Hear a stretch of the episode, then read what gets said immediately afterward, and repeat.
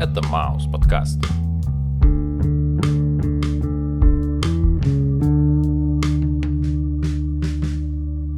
Привет, чувак. Йоу. Как твои дела? Не очень. Почему? Ну, знаешь, не выспался я сегодня. А что тебе снилось? Я уже не помню, что мне снилось, я помню, что меня разбудило. А разбудил меня стук бамбука в 11 часов. Я так понимаю, утра А, ну да, или ночи. А, ночи. То есть стук бамбука в 11 часов утра. Удивительно, но у нас точно так же будет называться проект, до которого мы наконец-то добрались. И я безумно рад, потому что у нас последние два подкаста в этом году будут посвящены потрясающим музыкантам и потрясающим, ну, музыкальным проектам.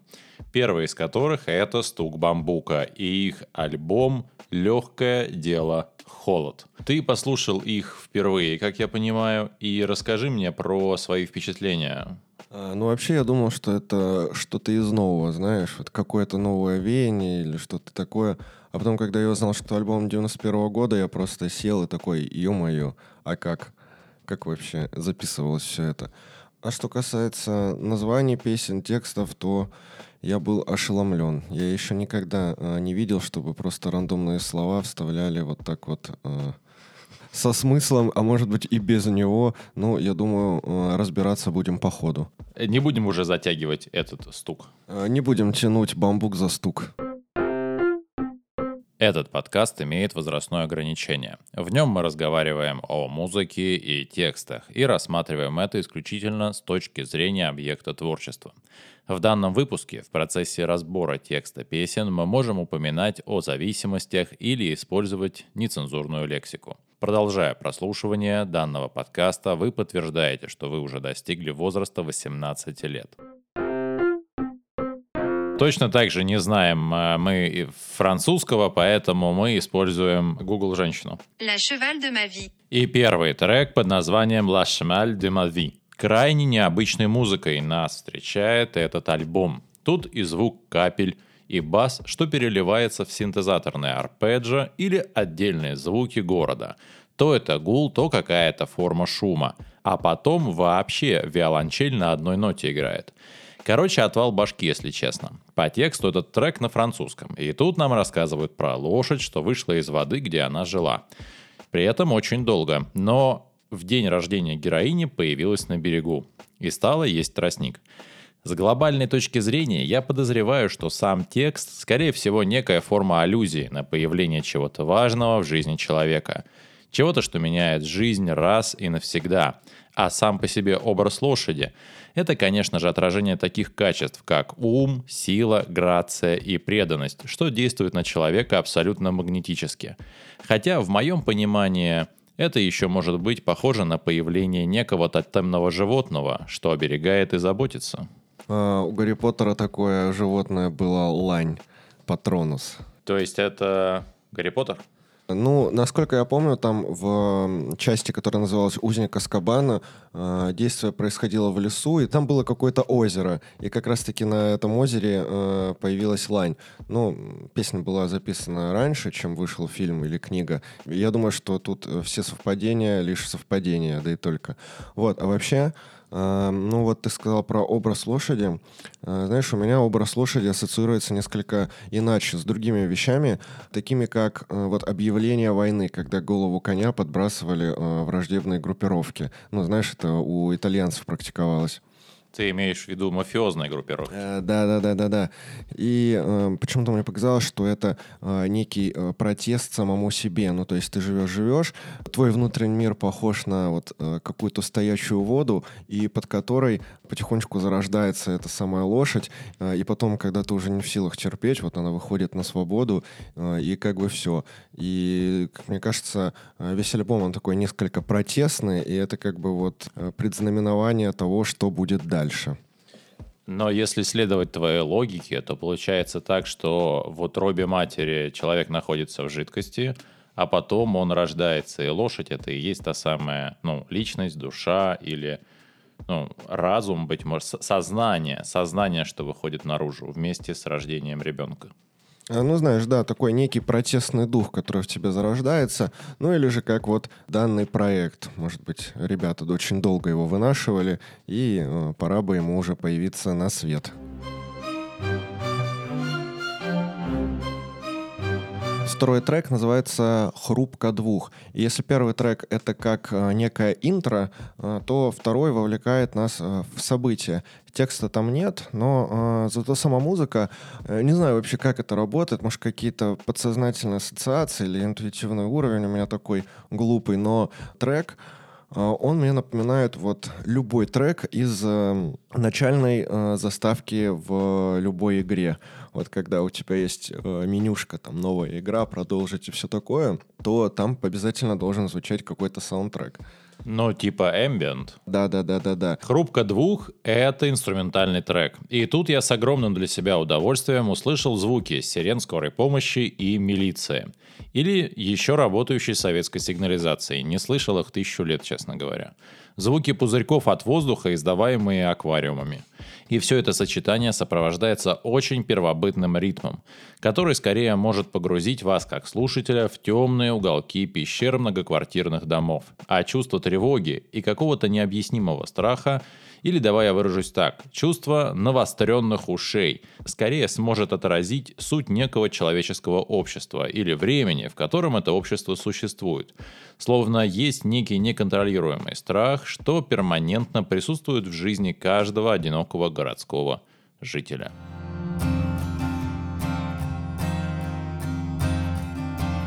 Третий трек под названием «Белый черт ландыш». Ландыш – это в первую очередь лекарственное растение, и в российскую научную медицину его ввел Боткин – но то, что для меня является наиболее интересным, это то, что ландыш, как нежный и словно ранимый цветок, имеет огромное значение в художественном смысле.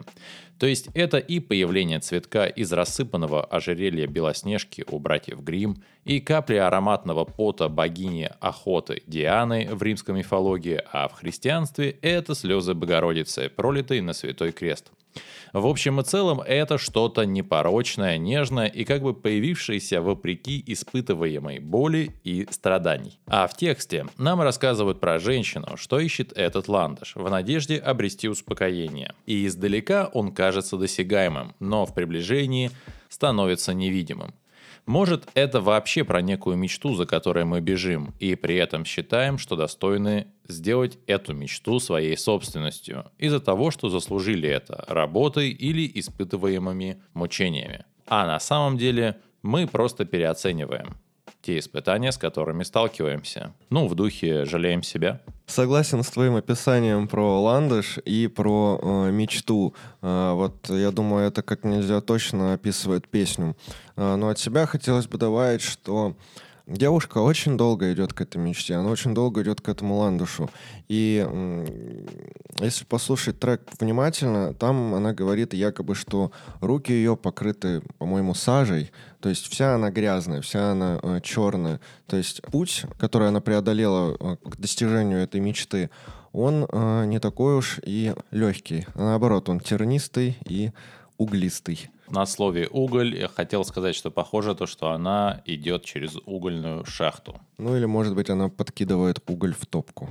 Э, в общем, смотри, в чем штука.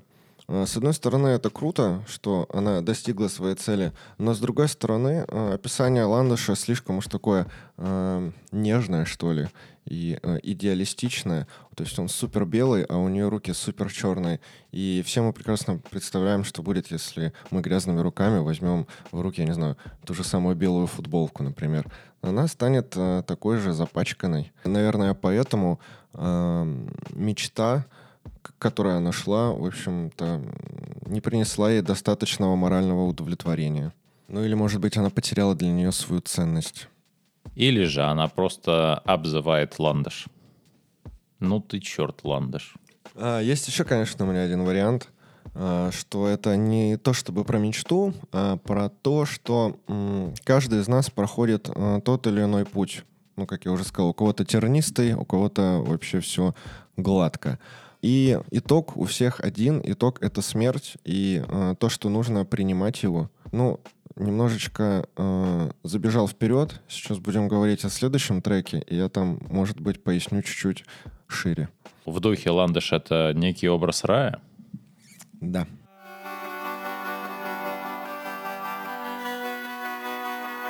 Четвертый трек называется «Снежный мед». Вообще супер необычный, странный трек. Я вообще офигел, когда его слушал. Я вообще не, понял, не понял, о, о чем там. То есть, знаешь, там пару э, строк четверостишей, но, блин, э, он вообще мозг выносит так, что я потом сидел пять минут и отходил от всего этого. Ну, смотри, пока я отходил, вот до чего я додумался. А, в общем, мед, да? Что будет, если мед полежит достаточно долго? Он засахарится и превратится в кристаллы. В общем, и здесь образ женщины, которая лежит на снегу, истекает кровью, и, собственно, она умирает. И когда ее кровь попадает на снег, то есть она вступает с ним в реакцию, соответственно, снег окрашивается в красный цвет, но поскольку температура крови будет выше, чем температура снега, то она э, замерзнет и превратится в точно такие же кристаллы, как и засахарившийся мед. Э, вот и здесь она якобы умирает, это такой образ, и она говорит, что ничего в смерти страшного нет. Интересный вариант, правда, мне показалось немножко по-другому. Вообще, в этих стихах я слышу очень много наивности и, скажем, какой-то детскости, что ли. И я скорее имею в виду, что они словно вызывают у тебя некую ностальгию по прожитому в детстве.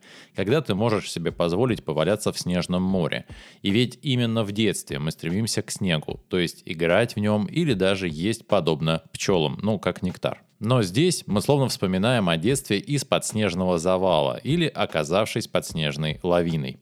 И вначале мы даже пытаемся его растопить руками и дыханием, но потом героиня осознает, что снег не такой уж ласковый, как казался в детстве. И, в принципе, уже ей начинает приходить осознание произошедшего. И в конце концов она словно отталкивается от снега руками, обидевшись за такую смерть либо же, э, достигнув определенного возраста, она поняла, что э, не стоит э, валяться в снегу, даже если он желтый. Итак, пятый трек «Слабый тигр». Этот трек явно сделала виолончель, так как именно здесь она играет больше всего а рассказывает нам песня о неком тигре, что ранен в кровь. И с глазами немого мальчика он связался с луной под чуткой радиостанцией и жаловался, глупый, на пулю. В общем и целом, это весь текст трека. И я сейчас постараюсь поделиться тем, как я это услышал. Слабый тигр — это некое живое существо, что находится на последнем издыхании, или его силы на исходе. С глазами немого мальчика — это как бы вырывающиеся наружу эмоции в виде наливающихся слез, что просит помочь и проявить жалость. Связался с Луной – это образ неба и в каком-то смысле Бога. Чуткая радиостанция – это известная только этому живому существу связь. Ну, в духе молитвы. И жаловался глупый на пулю – это невозможность понять обитателям Земли промысла Божьего. То есть это в какой-то части сюжет мастера и Маргариты. Ну, я считаю, если не брать в расчет Божий промысел – то, ну, знаешь, мы сами принимаем все поступки, и все наши решения отражаются на нас. Вот здесь э, слабый тигр — это образ слабого человека, а именно ведомого. Э, то есть смотри, поскольку он слаб, э, им легко манипулировать. И его последующие решения привели его к тому, что он словил пулю. А теперь он лежит и жалуется на пулю, но не на э, условно тех людей, которые манипулировали, и даже не на самого себя. И поэтому он и глуп. То есть, понимаешь, он даже не отслеживает причину и следствие. Это как вот э, когда ты попадаешь к плохому э, терапевту, когда заболел, и он начинает лечить симптомы, а не корень самой болезни. Пуля на вылет. Трек номер шесть называется «Лоскуток». Ну, вот здесь, может быть, я прав, может быть и нет, но э, по мне этот трек, он про наркотическую зависимость. а именно про то, как сложно от нее избавиться. И про то, как сильный духом человек, преодолев все препятствия на пути, смог избавиться от данной зависимости. Но тут его окружение начинает смеяться над ним, потому что считают его не таким, как все.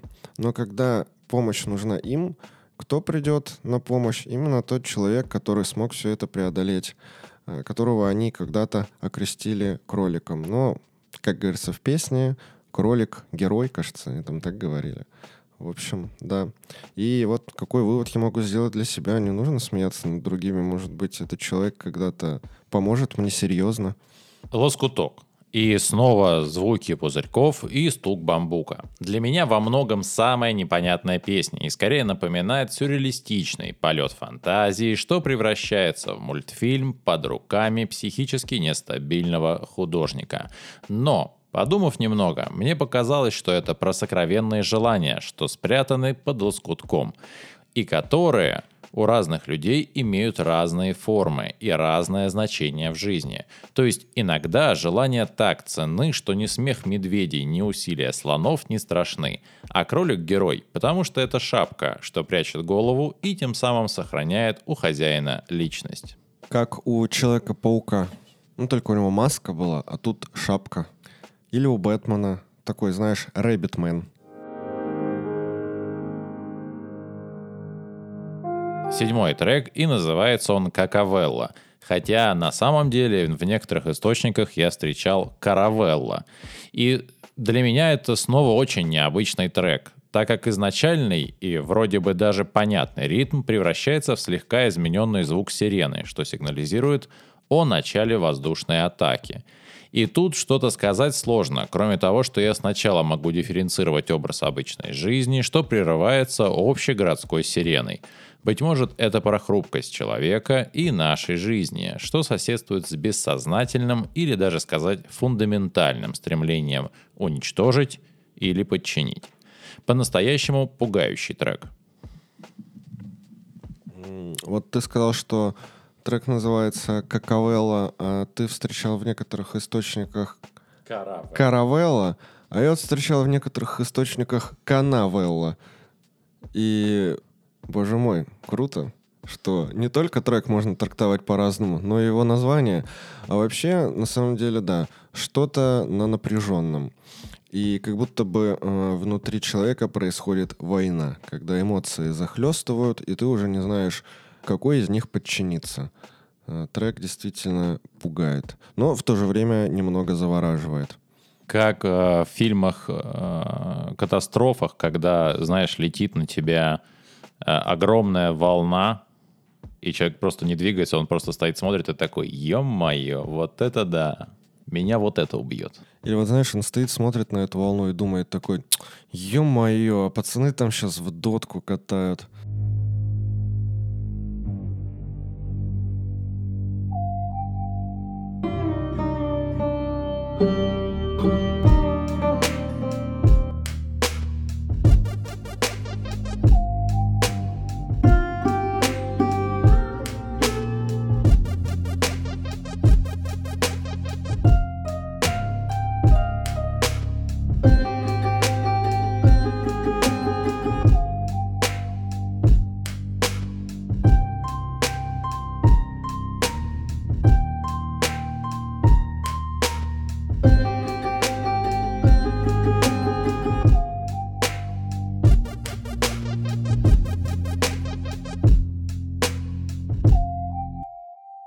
Завершающий трек на альбоме называется «Береговая осень».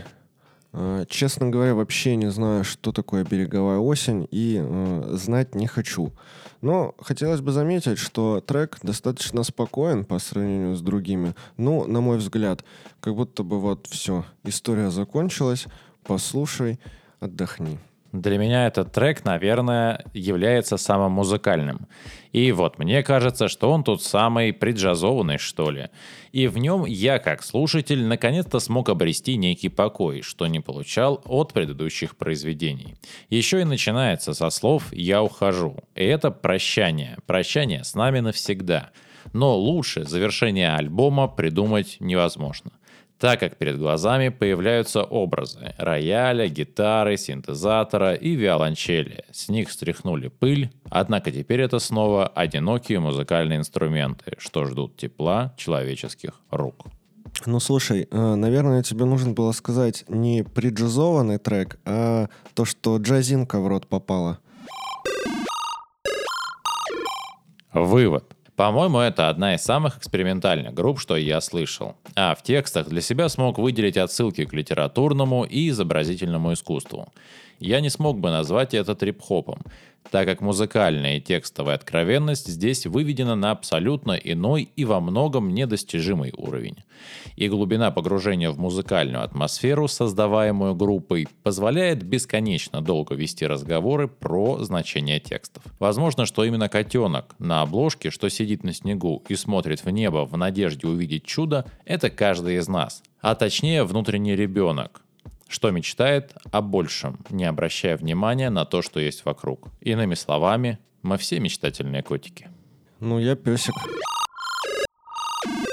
Хосе, Хосе, а почему все дети едят сладкую вату, а я ем обыкновенную? Спасибо за прослушивание нашего подкаста. Не забывайте его оценить и обязательно подписывайтесь на Яндекс Музыка, Apple Podcasts, мы в группу ВК, Telegram и, конечно же, звук.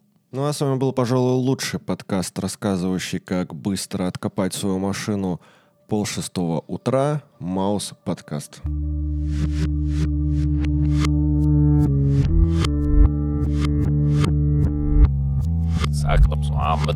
Kā košķi.